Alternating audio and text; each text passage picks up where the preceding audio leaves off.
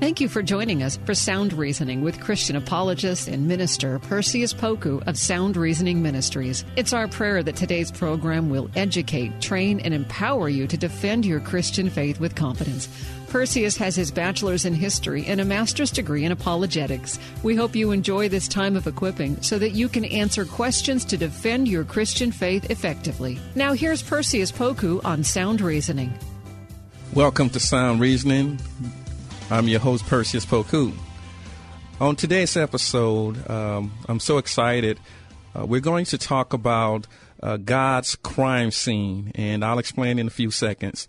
Uh, but a, f- a couple of years ago, we had the privilege of having J. Warner Wallace uh, to come on the show and to talk to us about cold case Christianity. And that book, it's a, it's an excellent book, uh, dealing with proof for God and, and things of that nature. And this subsequent book, dealing with God's crime scene, again, uh, the Lord has inspired him to use some of his uh, detective expertise uh, along with some sound apologetical me- methods to help us to defend uh, the reason for God's existence. So uh, we want to welcome Brother J. Warner Wallace to the show. Welcome, Brother Wallace. Hey, thank you so much for having me. I look forward to talking to you again. That's only been about maybe a year or so, a year and a half ago. That's we right. Talk about the first book. So I know. Be back. Yeah, it was fun. Um, my first question is, how is this book uh, different from your Cold Case Christianity book?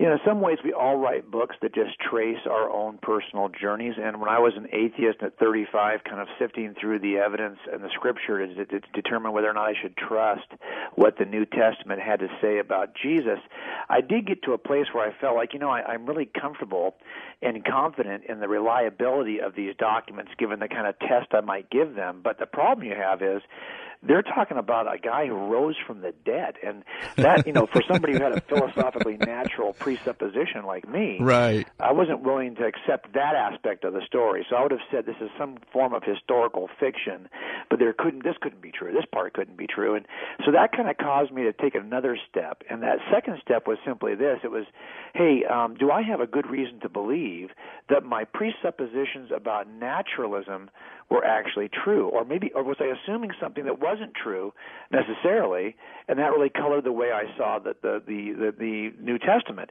So i really had to go back and take a second step which is to say okay do i really think i can account for everything in my worldview evidentially as a philosophical natch as an atheist? Do i or is there some or really is, is supernaturalism this idea that, that there's something more than just the space time matter and the laws of physics in the universe that uh, stands outside the universe and, and, and has created everything and has guided everything and might even be capable of intervening in a natural universe? Is that even a reasonable because because that was the thing that was keeping me from from looking at jesus as anything more than just a simple preaching rabbi. And so that was the second part of my journey, and I'm kind of covering that in this second book. So that first book is really about uh, do we think that the New Testament documents are reliable? That's really the first one. The second one is really about well, what is the case for God's existence in general? Or you know, so really attacking and looking directly at whether or not naturalism, atheism, can explain the universe we live in. And to those that are listening, um, God's Crime Scene, this new book that Brother Wallace have written, I was sharing with him off air that it's an excellent read. It it really helps us to better digest the arguments and some of the evidence for why God exists and some um, some of the things we can look at to recognize His fingerprints. So my my next question to you, Brother Wallace, mm. is in the book you talked about when you first started out uh, that you thought the universe was closed. So can you can you talk about that particular uh, reference in terms of the universe being closed and how you realize that it's not closed? Well, so a lot of what we do, and we, uh, as homicide detectives, is we get called out all the time to scenes that are death scenes. We call these DBRs, dead body reports. You get there, there's a dead body. Okay. Now, there's four ways to die. Only one way is is murder. You can die accidentally, you can die naturally, you can commit suicide, and then, of course, you can also be murdered. So the question we usually have, the very first question is, is well, do we have a murder here? Because if we have no murder, we're not going to work it. It's a totally different category, and and so we have to determine whether or not this is is is murder or or something else. And how we do this, one of the simplest uh, uh, things we do, and I don't know if people have ever really thought about this, and even some of the detectives that I train and police officers I train haven't necessarily thought of it this way until you kind of show them. And that's this: if if, if you, you really the question is, can I explain everything inside the room by staying inside the room. if I can, it's probably not a homicide. So, for example, if I've got a, a, a gunshot injury and I've got a pistol in the room, but but that pistol belongs to the victim, and there is no evidence an intruder's been in the room, and all the fingerprints and DNA in the room uh, come back to the victim, including the DNA and fingerprints on the gun. Well, then this is not going to be a homicide because I can explain everything in the room by staying in the room. This is an accident or a suicide. Now, if on the other hand that gun is not registered to him and it's got foreign fingerprints and DNA on that gun, and and there's actually a sign of an entry and there's footprints leading, you know, bloody footprints leading out of the room. Well, that's very different. I cannot explain those things by staying in the room for an answer. I have to go outside the room for an answer on that one. And that's when you have good reason to believe you've got an intruder and that someone has entered the scene from the outside. So if we took the same approach to the universe and we mm. simply said this, can we explain everything we see in the universe by staying inside the room of the universe? Hmm. If we can, then some form of naturalism, evolutionary processes involving space, time, and matter, the laws of physics, the laws of chemistry, can explain all of it. If, on the other hand, there are things in the room that cannot be explained by staying in the room, well, then you have to go to the most reasonable inference of an intruder, and that's kind of, I think, a good uh, uh, kind of a template that we can use as we. I, I actually identify eight pieces of evidence in the room that everyone has to explain, whether you're a philosophical naturalist and an atheist, or whether you're a believer of any stripe. You've got to explain these eight things, and and I think they're they're reasonable for us to explain. And as you examine them, I think it does point more reasonably to a source, a first cause outside the room rather than something inside the room. it reminds me so much of uh, Thomas Aquinas' uh, of five arguments, but you you modernize it and, and makes the, those principles plain. So I do appreciate that as well. Uh, can you share with us the questions that detectives ask as it relates to causation? Yeah, you know, first thing we're going to do is, is kind of think about well, you know, there's there's several there's several uh, issues in the crime scene involving evidence. You know, the first book I did was really person centric, and sometimes you have cases that are centered on people and their testimony, right? And so you you gain a skill set related to interviews, you gain a skill set related to witness reliability, and that's kind of the stuff that I talk about in the first book. But but here we have the beginning of the universe, or we have a, a universe in which we don't have any living eyewitnesses, you know, that we can go out and, and interview.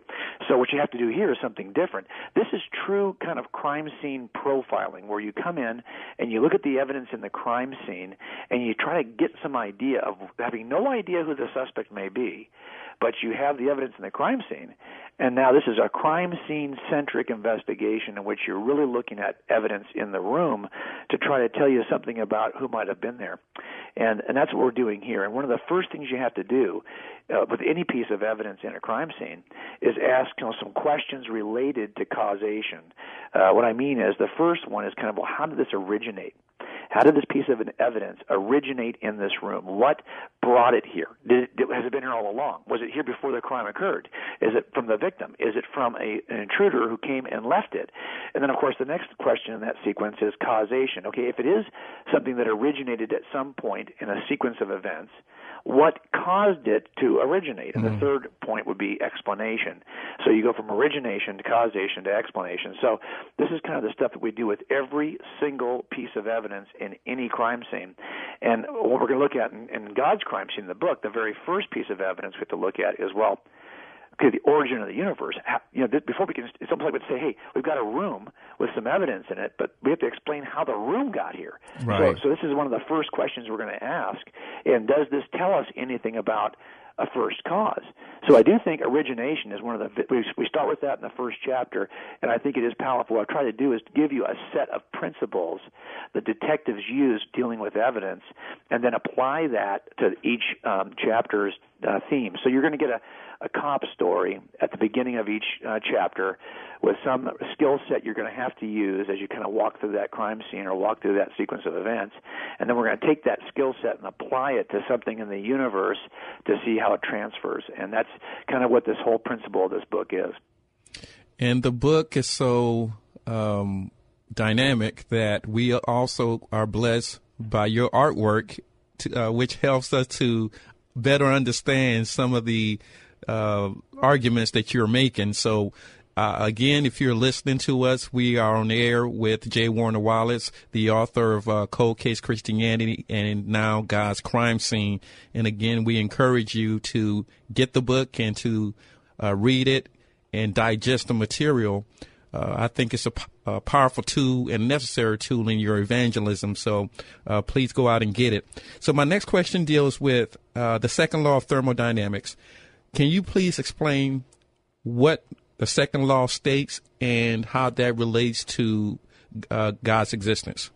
Yeah, absolutely. Uh, part of the thing here is that we are looking at um, how do we, why do we believe, for even for an instant, that we need to explain the origination of the universe. I mean, there are lots of folks for for generations and centuries and centuries until the last century um, believed that this universe had no reason to be explained Right. because it was eternal. It has always been here.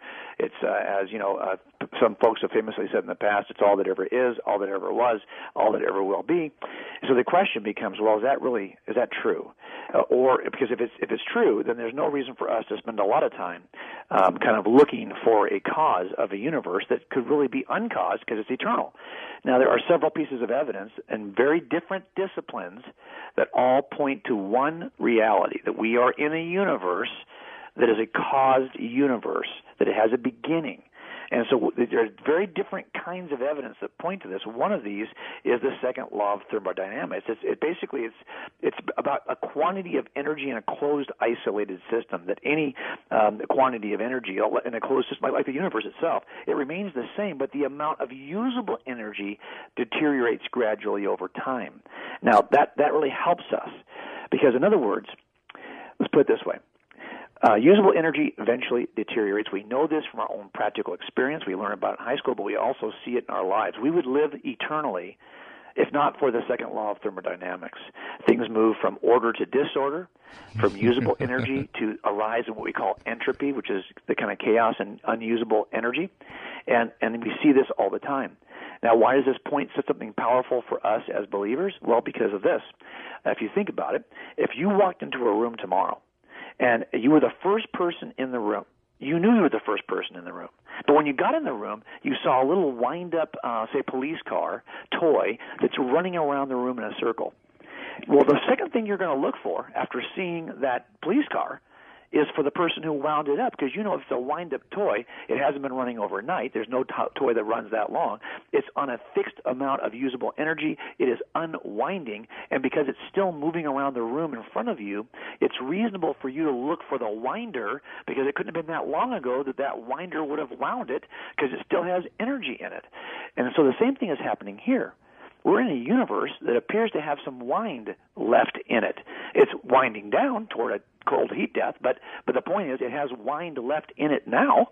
And so that tells us that we should be looking for a, a, a something that has. At one point, we know for sh- something for sure. At some point in the past, it had it was very tightly wound, and it is now winding out, winding down. And if the universe was eternally old and had no beginning, why would we expect there to be any wind left in this toy? There'd be no wind left in it. We'd have been energy less. But of course, the fact that we still have some usable energy that is winding out is because it points to a beginning in which, not too long ago, in which we had a lot of uh, a highly wound universe in essence. So that analogy, although it's not perfect, gives you an idea of why the second law of thermodynamics does point to a universe that has a beginning. And you know why that's important because in the end, if the universe is not eternal and it has a beginning, well, then all of us are looking for what would have caused this, because that principle of causality says that anything that has a beginning has a beginner, has something that caused it. So the question then is, well, what would cause this universe? What could be powerful enough? And of course, if it caused the universe, if it brought all space, time, and matter into being, this thing we're looking for is an eternal, uncaused first cause of all space, time, and matter. And by the way, even atheists are looking for the eternal, uncaused first cause. They might propose that it's a quantum environment or it's a multiverse generator, but they're also proposing that it's an eternal, uncaused first cause. But we also know that that thing is going to be spaceless, timeless, and atemporal because those are the very things that this thing creates. So, what could be eternal, all powerful, spaceless, timeless, atemporal, and and and and actually, I think in some ways we're looking for either a personal or an impersonal first cause. So you see how even with the very first piece of evidence, we're forcing ourselves outside the room of natural, the natural universe and looking for some first cause that has certain characteristics. And already, and by the way, even the atheist physicists now are looking for something outside the natural universe that's either going to be a multiverse generator of some sort or a quantum environment of physics that somehow creates the universe. In any case, they have already stepped outside the room for an explanation.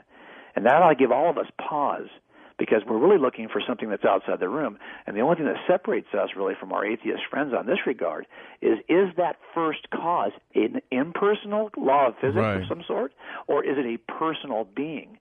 So that's why I think it's so helpful to take this you know step by step approach in describing the first cause. You also mentioned in the book about uh, the fine tuning of the universe, and I especially like the part about the bacterial flagellum. Can you touch on that? I I I, I thought that uh, that portion of the book was just excellent in buttressing your point about uh, someone uh, we, who we know as God as Christians uh, intentionally creating something on a complex level where uh, it couldn't be by random chance. Yeah, you're absolutely right because what happens here is that we it's, pretty much stipulated by believers and non-believers alike that there that the biological systems, biological organisms have the appearance of design. And even at Dawkins, pardon me, Richard Dawkins, who's a, a very committed atheist evolutionist, kind of says, well, yeah, I agree that all of biology is an attempt to describe or account for the appearance of design. Of course, he would reject that there's a designer, but everyone recognizes, boy, this stuff sure appears to be designed. And the kind of the icon of all of biological design features has become this little motor that drives bacteria called a bacterial flagellum. And this bacterial flagellum, uh, it looks an awful lot like a rotary engine that you see in other machines that we all know are designed matter of fact, we didn't even discover the bacterial flagellum until the late 70s. And when we discovered it, we you know we were already building uh, similar uh, rotary type engines on our own and now we discover one that looks a lot like ours, but it's in biological structure of the bacteria. And you're thinking to yourself, okay, it's got 40 proteins that come together to build this machine. All 40 proteins have to be in place at once in order for the machine to work. If evolution is going to get us there, it has to get us there step by step over a long period of time, and each step has to provide something that benefits the bacteria so that it'll be retained for the next generation. So you need to figure out how that two protein machine, what did it do? How did it survive? The three protein machine, what did it do? How did it survive? And you've got to go up that pathway from zero to 40. So this is one thing that uh, Michael Behe, the, the biochemist from you know Lehigh University, said. Hey, this sign of, of irreducible complexity, where you have to have 40 things all together at once, is a sure sign of design. I've tried to take it one step further.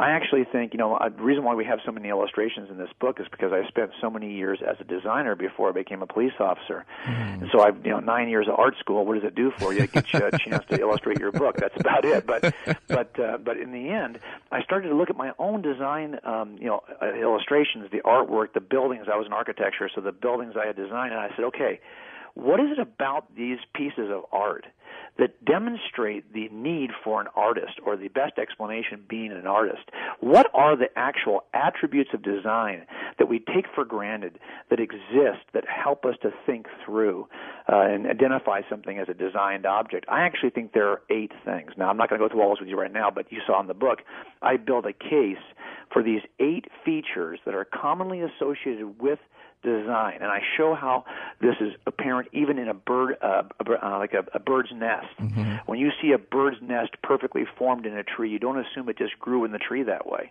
Right. It's because it can. It actually it, uh, demonstrates so many of these eight attributes. And by the way, it only demonstrates maybe five of them or six of them. So you don't need all eight to be demonstrated to know that it's been designed. Well, mm. the bacterial flagellum, I think, actually contains all eight attributes. Mm. We would never reject other designed objects that demonstrate these eight attributes. Why in the world? So what I try to do in this book is show you why I think that's an affirmative case for the involvement of a designer, but even better yet, I go through all the uh, naturalistic explanations for how you might get that little bacterial flagellum. Those are efforts to stay inside the room of the universe to explain it and I show you why those simply don't work. Right. So not only do you have bad explanations from inside the room, you have the most reasonable inference of a designer outside the room, and I think that's the kind of combination we're looking for. When I'm looking at a crime scene, I need to know do I have no good reason to believe this is a suicide because the evidence in the room is not sufficient to support that? Hmm. And also do I have good reason to know I need to go outside the room for a suspect? It's the combination of those two things that's very powerful. Brother Wallace, thank you so much for your time. Uh, we've certainly have been helped by this uh, interview and this dialogue. And we pray that we get another opportunity to talk to you and even meet with you soon. So thank you for doing the show. Well, I can tell you you're doing important work, and I'm just glad to be a small part of it. Thank you, and we'll be in touch. Okay, thanks so much.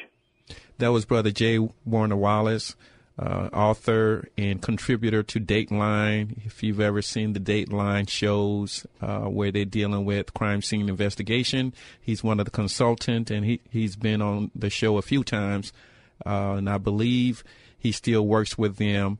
Uh, but in any case, uh, he is a Christian author, and I believe his publications are very necessary and uh, beneficial to God's church. So please get his book, God's Crime Scene. It has a lot of scientific data that will help we as Christians witness to those in our lives that may be coming from a naturalistic paradigm. Those individuals who claim that God did not create the universe, uh, but we got here through random selection. So, in any case, uh, we pray that you've been edified by this episode of Sound Reasoning. And as always, please help us to continue to train Christians in sound doctrine. We need your financial support. Thank you so much for listening to Sound Reasoning. And may God continue to bless you and your family as we endeavor to do for the truth what so many other people do for a lie. Thanks for listening to Sound Reasoning with apologist and minister Perseus Poku from Sound Reasoning Ministries. It's our prayer that today's lesson has equipped you to share and defend your Christian faith with boldness. Sound Reasoning Ministries offers training in apologetics, biblical studies, and systematic theology. Join in on discussions on Facebook at Sound Reasoning Ministries. For more information about the ministry, to send an email, ask a question, or support the ministry, visit online at srministries.org. That's srministries.org.